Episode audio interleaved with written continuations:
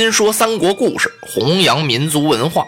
大家好，我是拉老师，欢迎您收听新一期的《三国新说》栏目。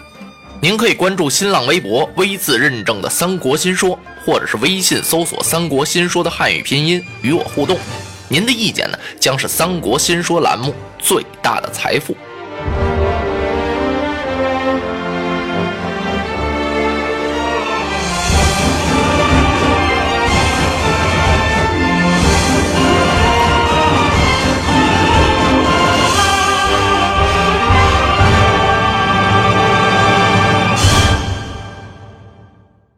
曹孟德暗藏着七宝刀，来到相府，要刺杀逆贼董卓，苦无下手的机会。正好董卓让吕布给他去挑马去了。这时候啊，董卓一看这个本章啊，时间一长啊，他也有点累了，因为董卓这个身体啊特别的肥胖，他要躺下呢养养神。当他倒到床上的时候啊，孟德一看，啊，这个机会可太难得了。活该呀！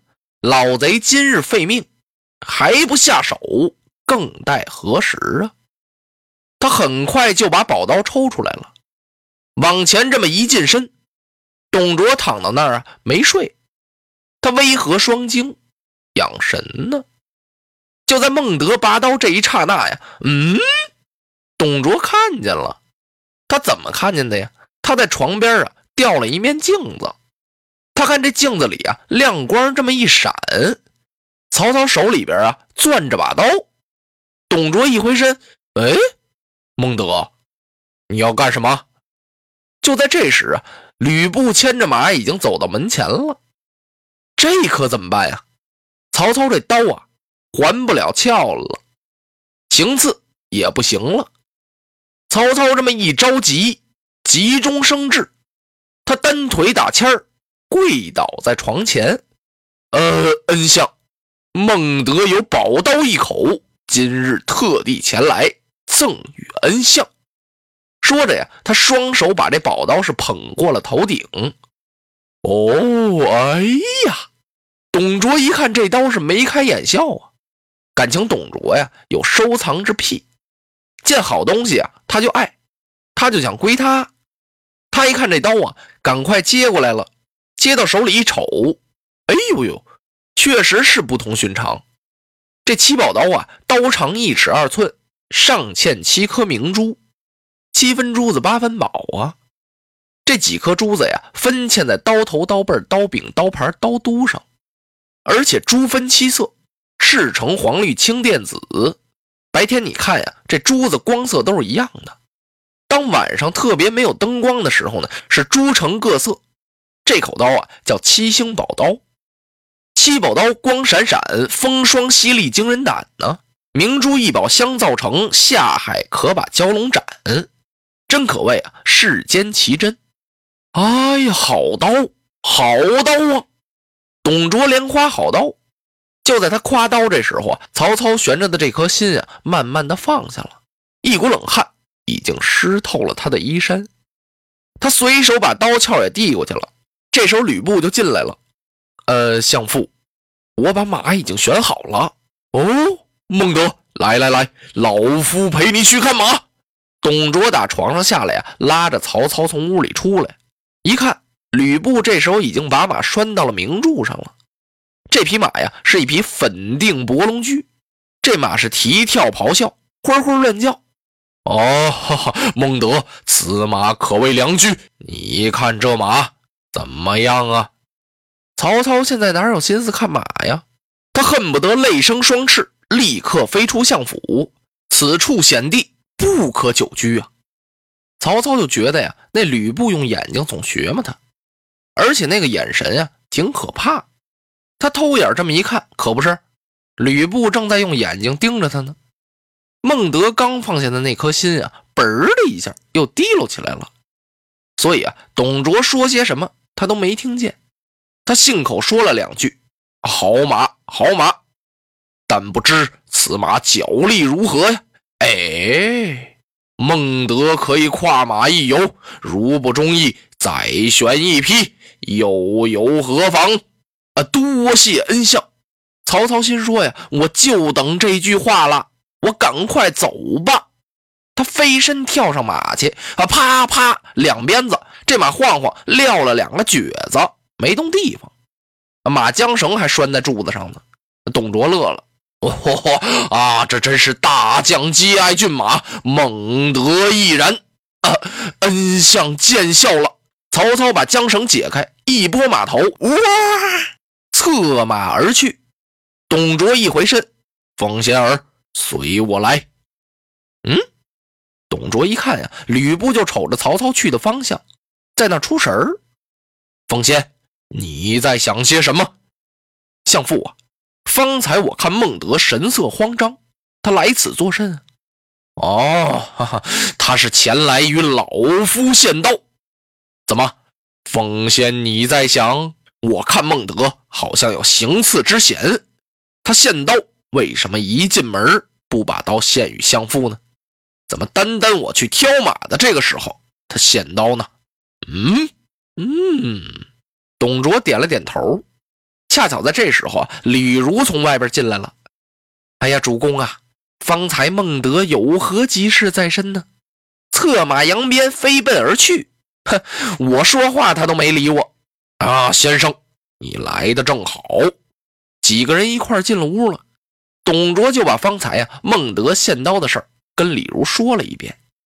李儒一听，啊，要是这么说，他很可能是行刺啊，怎见得呢？主公您想啊，他献刀为什么不刀在鞘内？哪有先给刀后给刀鞘的道理啊？吕布一听，言之有理啊，并且我见孟德面有惊慌之色。董卓这气儿可大了，哈哈！我待曹操不错呀，我这么重用他，他还要谋杀我呀！奉先我儿将孟德首级取下。且慢，李儒给拦住了。主公不要如此，您最好啊是派人把孟德给找来，问问他。我知道啊，孟德的家小不在京师，他单身一人住在寓所之中。如果您一找他来了，说明他是时来献刀；如果您一找他不敢来，这里边啊必有谋害之嫌呢。就是真的来行刺，主公您也不要立即把他杀死，您应该用严刑拷问，追出同谋。先生言之甚善，将孟德找到府中来。是。李儒派了四个狱卒去找曹孟德。这几个狱卒还纳闷呢，哎，我说，啊，李先生怎么让咱们去找曹将军呢？咱们是管抓人的、关人的呀。嗨，让你找你就找呗，咱们跟曹将军也很熟啊。对，几个人来到寓所一问呢，门上的这个老汉告诉说，曹将军没回来，由打府门前呀，是策马扬鞭而过，奔东关去了。啊，那咱们上那儿看看去。几个人呀，就来到了东门口。一问门领官，门领官说：“呀，我看见曹将军了。他说身负相国使命，有紧急重要的差事，马不停蹄出了城了。现在呀，大概出去好几十里地了吧？哦，那咱们回去告诉一声吧。”几个狱卒回来一禀报，董卓呀，气的是暴跳如雷，当时吩咐李儒绘影图形，捉拿曹操。今天晚上换马不换人，就得一夜之间呀，各州城府县呀就把曹操的影像挂出去。如果谁要是能抓住曹操献与相府，赏金一千；谁要是隐匿曹操不献，与曹孟德同罪。就这一夜的功夫，好多州城府县就挂上了曹操的影像。曹操真的走了，他怎么还能再在京师这待下去？那么他打马扬鞭要去哪儿啊？回老家，孟德每走一处，这么一看呀，那儿都围着一大堆人。他在马上挺身仔细一瞧，哎呦，正是自己的影像，黑眉细目，白面长须。曹操怎么还敢往前凑啊？他是拨马就走啊！总这么连着往下跑不行啊，人得吃饭，马得上点草料啊。人多的地方啊，孟德不敢去，他找了一家小小的客店。店小二啊，赶快把马接过去，对他倒是挺客气啊。店家，可有清净所在？哎，客官，您跟我来吧，这儿最肃静。他把曹操啊给领到了西跨院，两间小平房，屋里头一坐呀，这个伙计很殷勤，一会儿给端酒，一会儿给上菜。曹操在这儿啊算吃顿饱饭，他打算吃饱喝足，立刻登城啊。还没等这饭吃完呢，院子里噼里扑噜一阵杂乱脚步声，哐当，门就给撞开了。打外边啊进来好多公差，手里提溜着刀枪棍棒。曹操一看坏了，他真想过去夺过一把刀来，砍倒几个公差，夺门而逃。孟德一想，不行，那样更糟。他暗叫着自己呀，千万别慌。心气这么一沉，为首的这个差官呀，走到他的面前。正是此人呢！来来来，打开看看，打开看看。哗啦，一张图像打开了，没错吧？没错。得了，跟我们走一趟吧。哎，列位公差，这是怎么回事啊？你们抓错了，抓错了。你是干什么的呀？我是做生意的呀。你姓什么呀？我父姓黄埔。什么？姓黄埔？胡说！你姓曹，把他带到衙门那儿，有什么话再说。就这么，连曹操带马匹一块儿给带进了县衙。随着三声鼓响，县令大人升堂了，绕过了影屏，转过桌案，秉正归了座。公差人等列立两厢，吩咐啊，把曹操押上堂来。孟德上堂啊，往这儿这么一站，嗯，他一看这位县令大人，曹操把头低下了，怎么回事啊？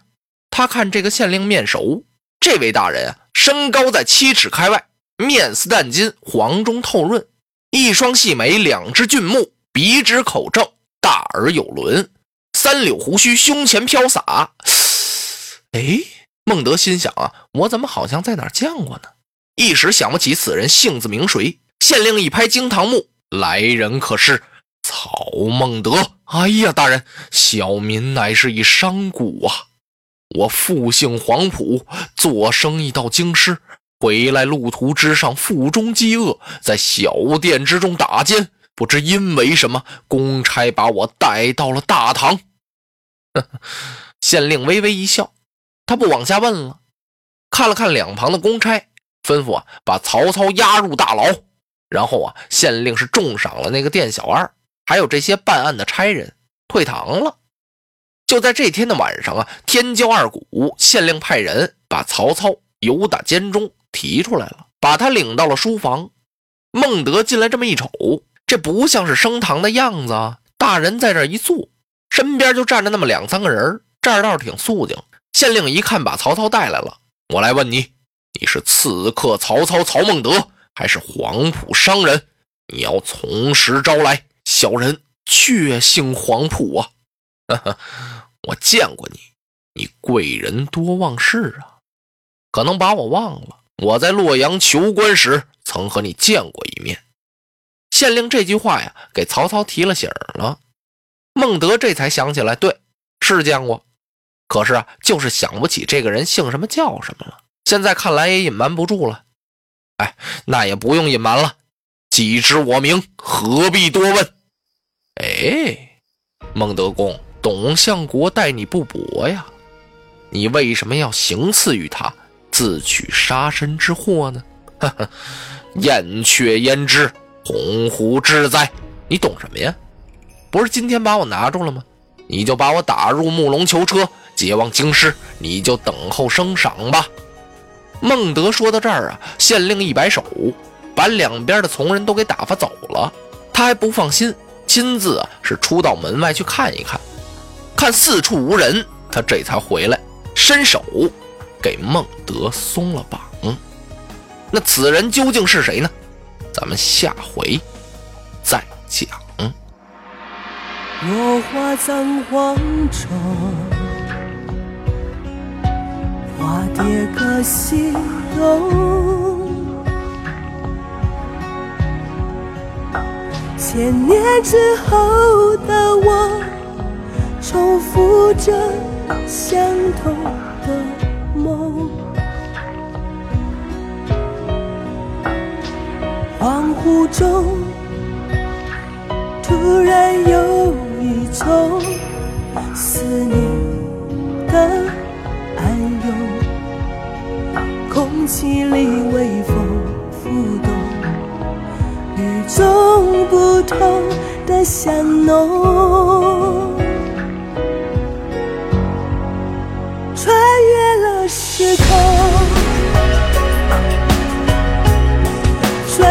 宿命无求的。